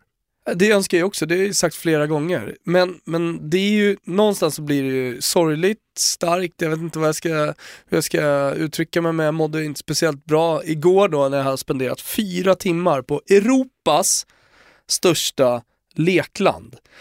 Fakta Alltså, på det? Ja men så är det för det är så de marknadsför sig. Ex, ja, ligger i Fittja och många av våra lyssnare har aldrig varit på ett lekland. Det är ju något slags nytt fenomen. Lekland fanns ju inte när vi växte upp. Det är ju ungefär som ett vattenland skulle man kunna säga, fast utan vatten och betydligt tråkigare och betydligt jävla stimmigare. Tänk er höstlov, det är den blåsigaste, jävligaste dagen på året och eh, ja, vad händer på ett lekland då? Jo, det, det liksom översvämmas ju av folk. Och det är ett sånt stim och du vet, ja, och du ska vara där fyra, fem timmar för barnen tycker fortfarande att det är roligt. Alltså det, det är helvetet på jorden. Men det låter som paradiset för vår gode vän Mimmo. Ja, okej, nu var det kanske lite mindre stimmigt men det spelar ingen roll. Du vet, han, han gjorde ju, för er som inte känner till, någon slags Insta-story och det här var ju mitt under jag liksom befann mig i någon slags kris på det här leklandet. Och så kommer hans bild och jag tänker bara, det här vi snackade om förra veckan. Alltså det är ingen som är intresserad av att se ditt jävla barn åka rutschkana. Är du helt dum i huvudet eller? Eller dansa. Eller dansa eller vad fan det nu är. Alltså, ingen bryr sig. Men eh, annars så har ju Mimmos... Jag har ju precis eh, pratat med Olof Lund och Ja. eh, hit och dit och så sitter vi här och pratar om Crescito och hans jävla Instagram. Fy fan vad dåligt jag mår nu. Det har ju präglats av halloween senaste dagarna i alla fall. Eh, och eh, Mimmo har ju... Eh, eh, Svaga dräkter. alltså, han har ju ändå en spetsig mask tycker jag. Han ser ju, han ser Det ju, finns på alla leksaks. jo, jo, men han, springer men han ser ju mer intressant ut än på någon bild Ja, det han. någonsin Jo, det är, för på att han, tidigare. det är för att han ser läskig ut och Ja. är det någonting som Crescito inte gör det är ju att se läskig ut eh, i, i normala sätt så att säga. Du, för övrigt eh, så eh, plockade vi upp eh, Thule förra, Ja, förra avsnittet. Ja, Många lyssnare som har eh, också upptäckt den här stjärnan. ja, Det verkar vara en riktig jävla dåre, precis som du sa. ja. Eh, kommer du ihåg då eh, Mimos eh, bildtext till den här basketbilden? Give me ball. Give me ball. Då har ju Thule klivit in och svarat. Ja. Never. The ball is mine. Pratat han med amerikanskt dialekt? Tror du det? Ja, Jaha, okej. han är väl amerikanare? Jo men han kanske har fått eh, rysk accent. Ja, jag vet inte fan.